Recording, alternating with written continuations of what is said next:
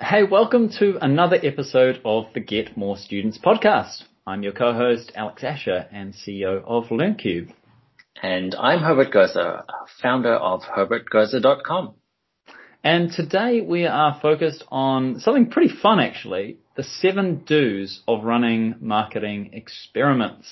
Um, now this is not going to be an exclusive list by the way, this is just seven that uh, we thought were really vital and essential for people to know. And also, I think it'll really help you in your business. And one of the reasons that we feel really interested in this particular subject and really excited to talk talk about this with you is that both Herb and I are entrepreneurs. You know, we know the ex- uh, importance of running experiments uh, because these experiments really help you reduce risk and really improve the effectiveness of what you do in your business and also they're they're fun. They're they're the things that are hmm. the most creative and interesting as part of you know of making a business. Exactly. Um, and, and, we do a lot of experiments in, in LearnCube. So LearnCube is um, a what, what we do is we specialize in helping online language schools and particularly tutoring businesses to grow through our virtual classroom and online school. So obviously this is a, a, startup in many ways, so experiments are very much a part of our our DNA. But Herbert, you run lots of marketing experience yourself. Absolutely, every single day. Uh, you know, in our ad agency, we uh, manage ad accounts on behalf of uh, language schools and education companies around the world. And I mean, for our clients, we're, we're running experiments as to what audiences are working, what landing pages are working, what messaging, photos, videos are, are working. So we're doing tests all the time um, to continually optimize and improve our campaigns. So this is definitely something that we're interested in. We're experimenting, um, I guess, with this podcast. In fact, uh, so this is this is all about um, you know learning and and and also in, in this particular case, we're trying to share those learnings with you. Uh, because really there's, there's, no one way to do something. Um, there's no one way when it comes to marketing. And, and actually sometimes the very thing you think will never work actually does. Oh yes, experienced that many times before. uh, Herbert, how would you sort of explain this? You know, why are we experimenting in the first place? Right. You know, basing your experiments on on hypothesis and to to see if it's if it's going to work. You know, a simple yes or no question. Will my um, opinion, will my hypothesis work? Uh, and as well as finding those initial opportunities out in the market, um, finding what sticks, what what works, and then starting to optimize them uh, a bit later. Uh, also, you want to very quickly identify and stop expensive mistakes. So uh, strategies that are, are, losing money or are wasting money. Um, you know, cash is king, so you want to preserve revenue as much as possible, and also finding opportunities um, that perhaps your competitors uh, haven't found yet. That's right. So, so marketing experiments, just like product experiments, and pretty much every part of business should be constantly creating experiments because we don't know everything. The market is changing, and there mm. are plenty more opportunities uh, to uncover. And if you're not uncovering them, then probably your competitors are. Yep. Now, um, let's start off with our our do's. Now, again, these seven do's are not uh, they aren't gospel. Uh, but we had a lot of fun, and we found that this was the um, this was the the condensed version of, of really how to run experiments. And uh, let's go through them very quickly, and then I'll go through each one. So the first one being, you know, having a really balanced portfolio of experiments. Secondly, to know what metrics matter. Thirdly, to build, measure, and learn, and really following that lean methodology. Uh, four, starting with a really wide net. Number five, know when to fold them.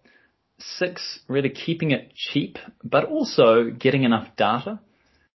And then also letting the data make decisions for you. So those are the seven that we're going to cover in this podcast. So let's start off with number one. Um, and I, I actually, we, we had a bit of fun sort of talking about this first one because it was on having a balanced portfolio of experiments. Right. And, and we kind of got to it because, you know, this is the same conversation that financial managers have about what's your portfolio of stocks, what's your portfolio of investments.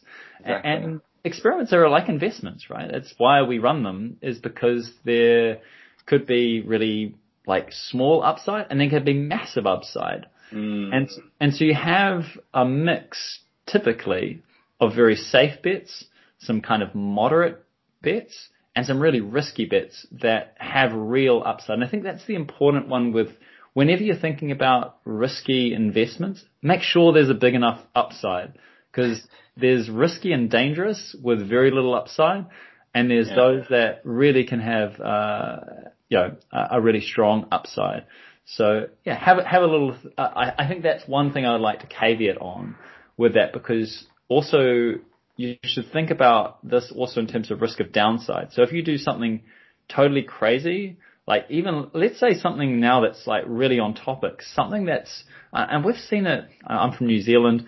Um, we saw it with like a burger chain that was like slightly racist with their like menu options. Like okay. that's risky, but I don't Very. see there being high upside with that kind of idea, right? So, but that's just an example of like, hey, that is a marketing spin, but with probably much higher downside risk than upside risk.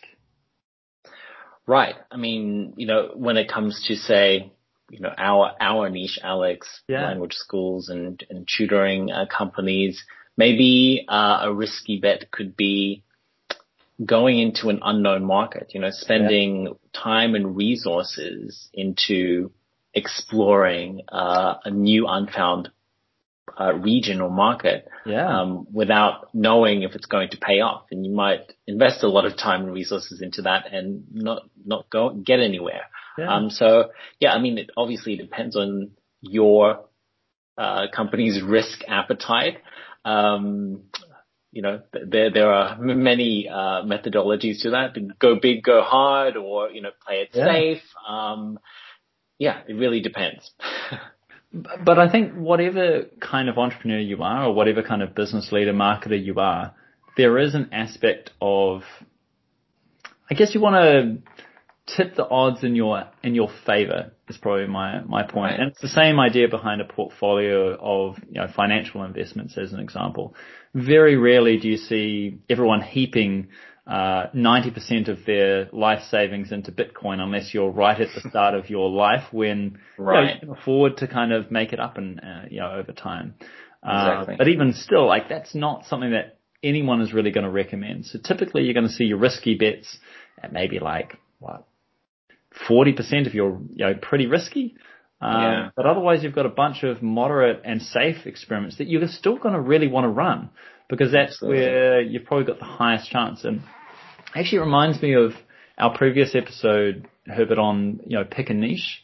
And mm. we were mm. talking about, you know, how do you pick, pick a niche? And a lot of that comes down to, you know, how do you tip the odds in your favor? It's usually a, a market that you know, um, a specialty that you know. So those are what we kind of call sort of safe bets when it comes to marketing. You want to have enough of those because that's, yeah. there is a good chance that they will work but um, you know, try and also find some opportunities that maybe you didn't really realize were there. And as you say, Herbert, what are some of the ways that we could look at experiments? You talked about location.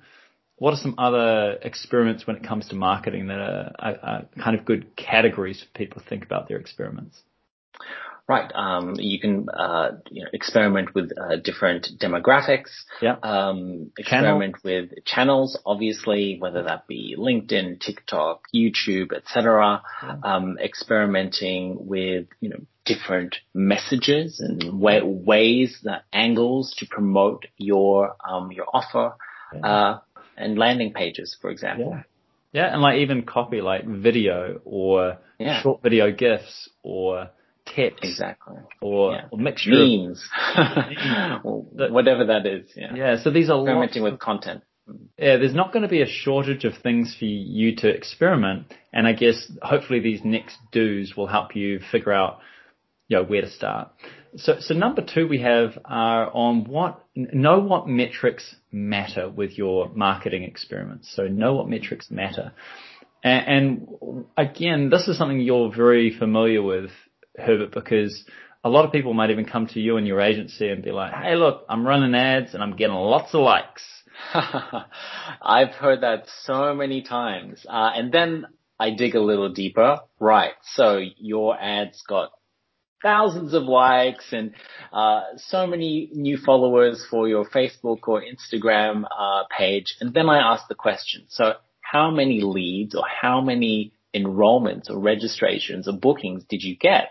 And, and then they're like, oh, um, I actually don't know. or they're like, you know, one or two or in some cases zero. And so you've got to focus on the right metrics and know what metrics are important for your uh, school, for your company.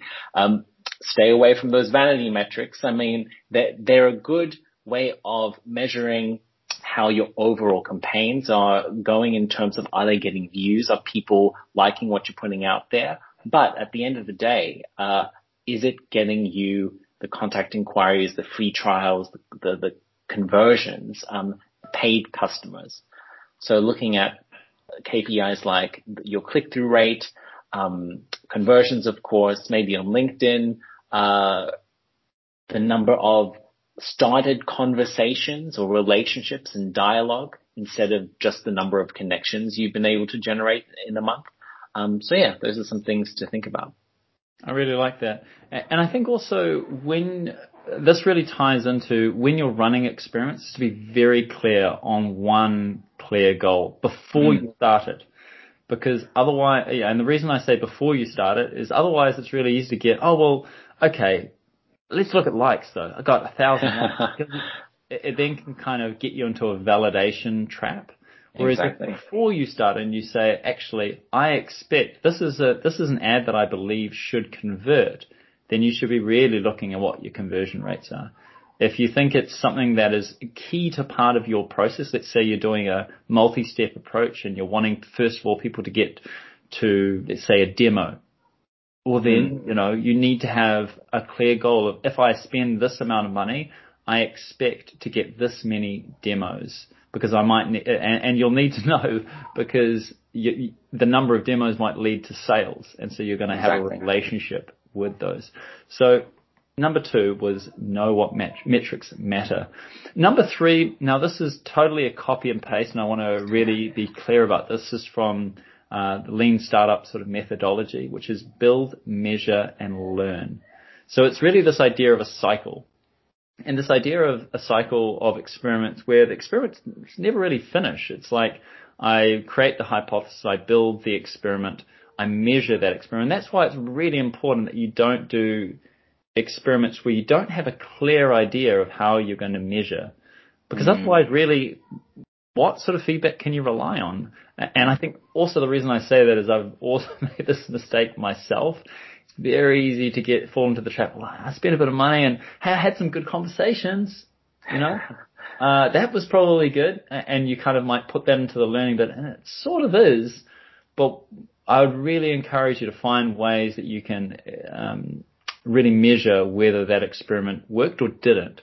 Yeah. Uh, and the more honest you can be around that, the stronger and faster those experiments are going to be.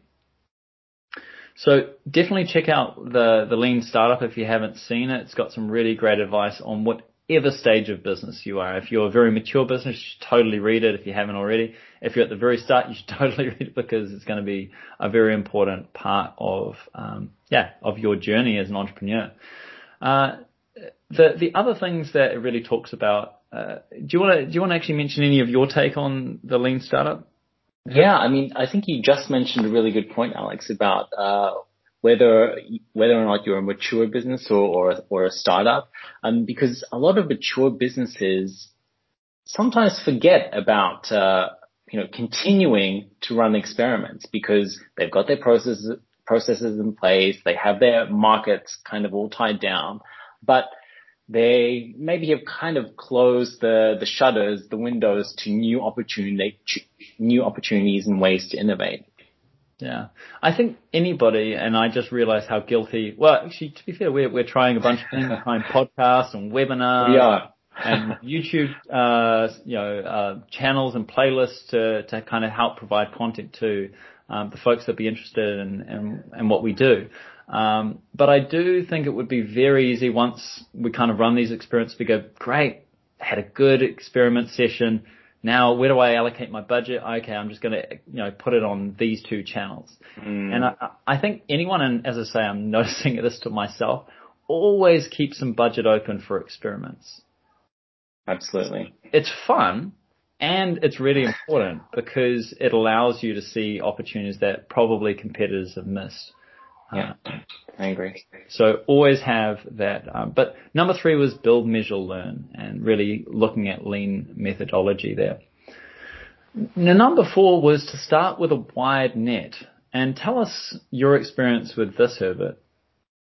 Right. I mean, you know, at the very beginning of, I guess, any experiment, you want to keep things as uh, broad and open as possible. I mean, for example, you know, so something very uh, specific when running ads. Um, at the start, keep your target audience quite broad. I mean, one because the um, algorithms are, are usually very sophisticated and are able to narrow in on your target audience anyway. But um, you know, if, if you really narrow the the, the net um, too early on, then you might be missing out on opportunities. So you know that comes down to audiences, that comes down to the platforms that you choose to advertise on or um, you know promote your services on. So um, yeah, don't make the mistake of narrowing your experiment too early. Yeah, I think this also leads on to this idea of um, getting caught up with this idea, and actually, it, it's it's when people are really going hard on these safe experiments because they're not. Mm. After a while, they're not experiments. You're really just tweaking, making yeah. like minor changes. Let's say, and again, I just realized how uh, guilty I was of this right now here, but. Uh, in emails, you know, you moderately change the subject line.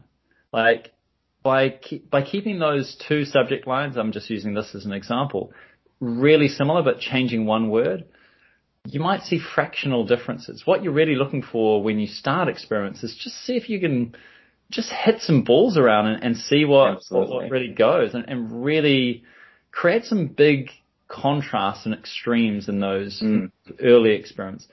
Of course, making sure that you've got enough budget to follow this up. You don't want to only have extreme experiments at every time, but the more extreme they are at the beginning, at least you're going to have some very big yeses and very big nos, which will really mm. help you triangulate uh, which uh, which which uh, marketing strategy is going to work for you. And, and I think the other, I just had thought had thought of an ex, an idea there, Herbert. I remember my parents getting onto Facebook, and they're sort of in their seventies now, and I was mm-hmm. like, what are they doing? You know, like this the our place.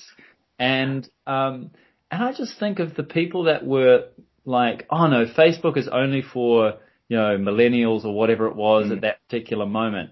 If they had kept that net really, really narrow, they would have missed out on all of those amazing, you know, very well, uh, you know, a lot of, um, elderly people, certainly in Western countries are, often have a lot of money. so that's a pretty right, huge market. Yeah. Um, and yeah. a lot of people would have uh, missed out on that by not having any experiments running with different demographics. So I think it's just a, an example I thought of, of where yeah. Narrowing too early or narrowing forever mm. and often get you into a bit of a blind spot. Um, number five, uh, we ha- again had a bit of fun when we were thinking about it. It's really just know when to fold them know when to no, and, and sorry, when I say this, it's not just retrospectively knowing when to finish your experiment. It's at the beginning. At the beginning, um, you want to set what is the time limit I'm I'm having for this experiment, and what's the budget limit. So keeping time bound and budget bound, because without those at the beginning, it's going to be very easy to extend that experiment and that might be hmm. stopping you from doing another experiment. So just realizing that there's always an opportunity cost when it comes to running experiments. Um, and uh, actually, it just reminds me of another thing that we were thinking of before, Herbert. I'm just wondering if we're going to talk about it later, but was this idea of there's small companies that are running experiments and seem to run lots of experiments. And then you've got Yeah. big companies that often run very few experiments. Yeah. It's actually the bigger the company, the more experiments you can run. It's not the Well, opposite. they should be running it. Yeah, Well, they, have, they they should have more resources, right? But often you don't see that. Often you see the Hmm. startups doing all of the experimentation when in fact they only have certain resources that they can, they have at their disposal to even run them. But I just, it's an interesting insight that actually, particularly if you're a mature business, you should really be thinking about experiments because if you have much more capacity to learn and to run experiments than even say a, a startup. So just a, something Yeah. came into our conversation. That's true. Um, I, I also feel that if you're under, you know, time or resource pressure, then you have to come up with creative solutions, right? Whereas if you have you know, an endless budget, um, then you know it's not very pressing to find to find a creative solution. You'll just buy the solution. That's it. So that just by creating constraints, you create creativity. exactly.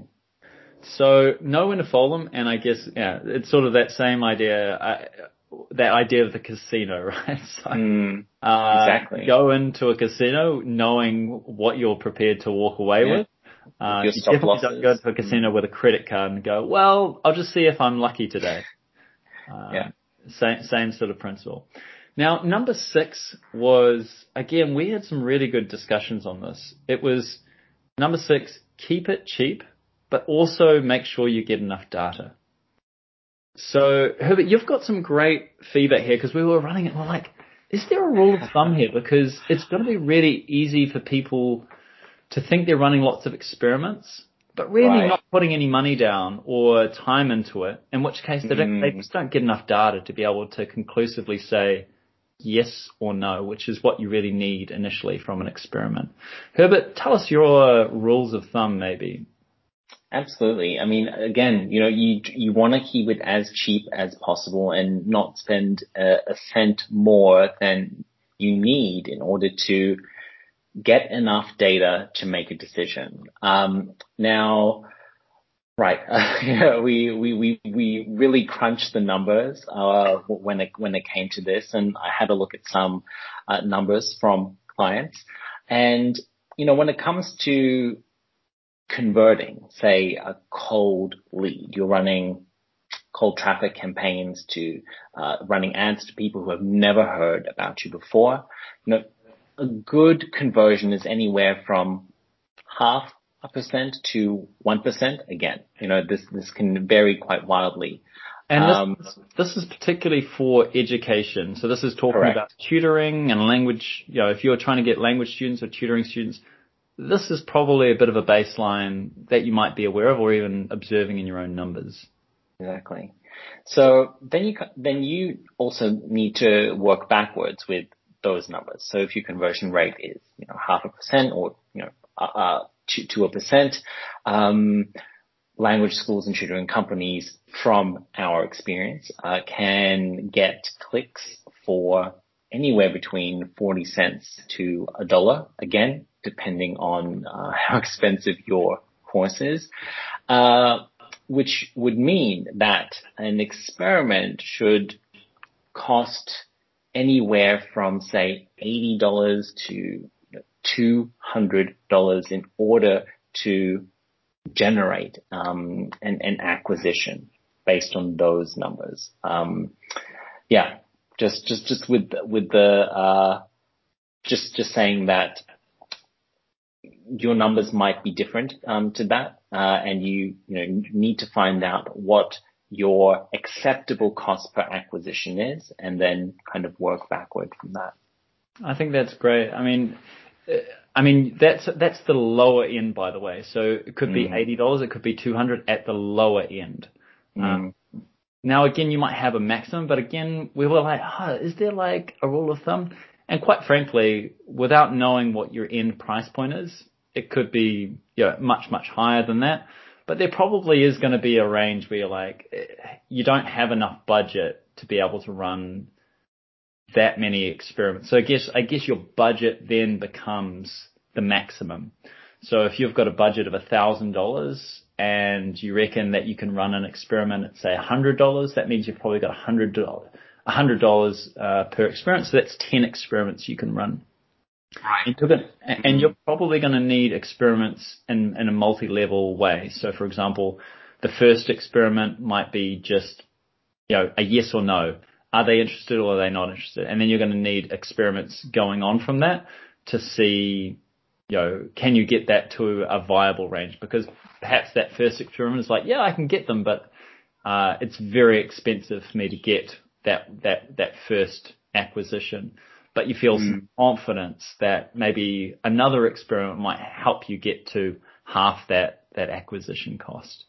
So the point being is you'll need to look at your budget, figure out how many experiments you run, and then figure out what your risk profile is to be able to decide on, you know, and also you've got to prioritize which experiments you think have the biggest upside as well compared to their risk.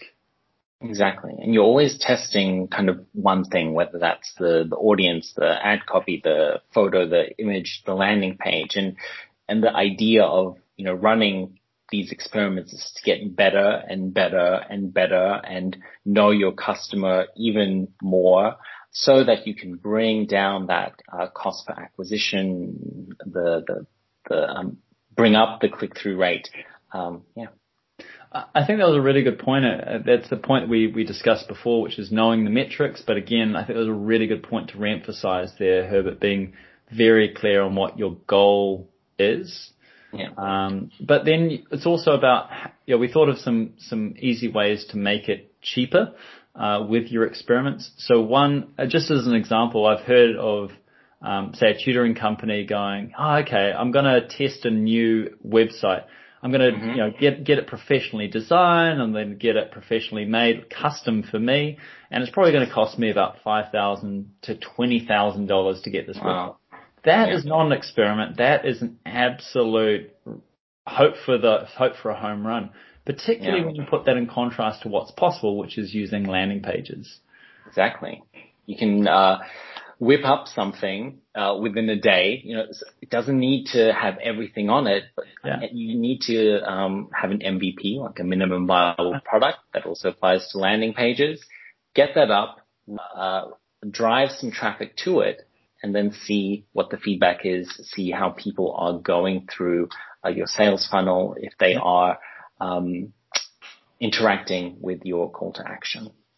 And if they're jumping at the, uh, you know, they're just jumping for joy when they see your website and you're absolutely correct, then yeah, probably you're going to be totally happy to, to create that website. But just to be very clear that creating a website or redoing your website, if you're spending big money is not an experiment. It's mm. it's a it's a position. yeah.